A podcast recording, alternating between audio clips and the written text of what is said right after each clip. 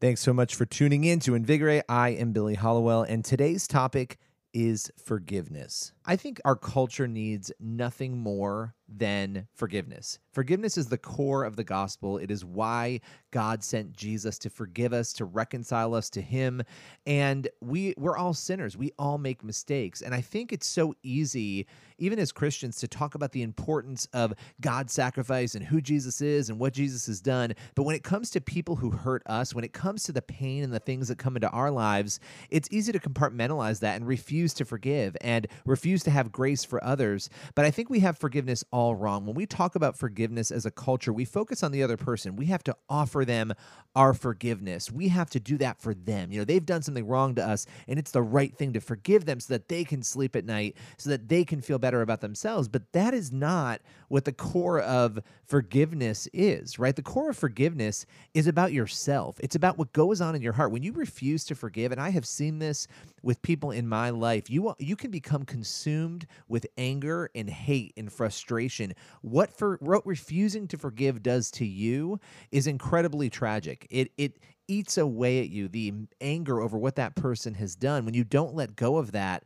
when you don't allow yourself to heal from that that's what forgiveness is about. It's about freeing yourself from that pain and anger. It might mean that you don't have a solid relationship with that person who's done something wrong to you right? Uh, we're not required to continue going back to bad situations but we are required to continue loving people and jesus is very clear about loving our enemies. He talks about that quite a bit. Obviously he says the most important things we need to do love God, then love others. Um, and love is not conditional on having a, a relationship or being best friends with somebody, right?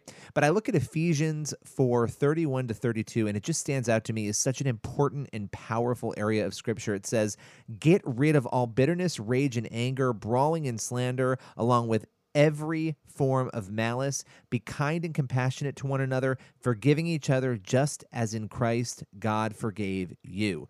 I mean, that is the core. That is the gospel. And one of the other verses that has just jumped into my mind as I'm watching the world and where we are culturally, you look at Matthew 6, 14 through 15. For if you forgive other people when they sin against you, your heavenly Father will also forgive you. But if you do not forgive others their sins, your Father will not forgive your sins.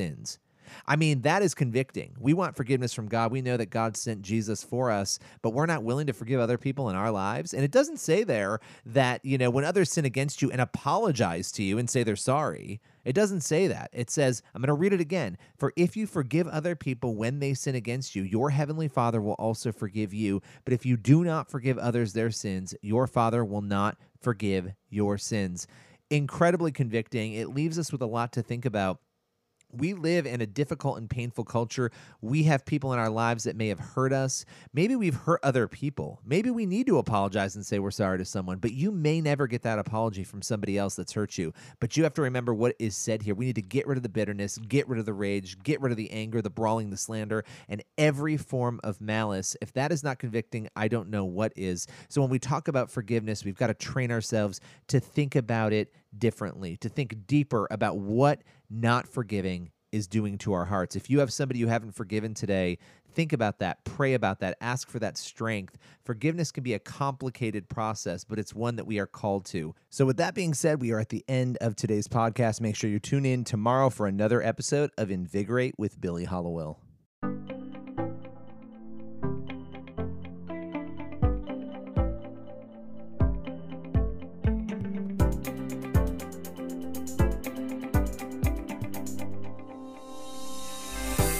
Thanks for listening to Invigorate with Billy Hallowell. Head over to billyhallowell.com for more inspiring content.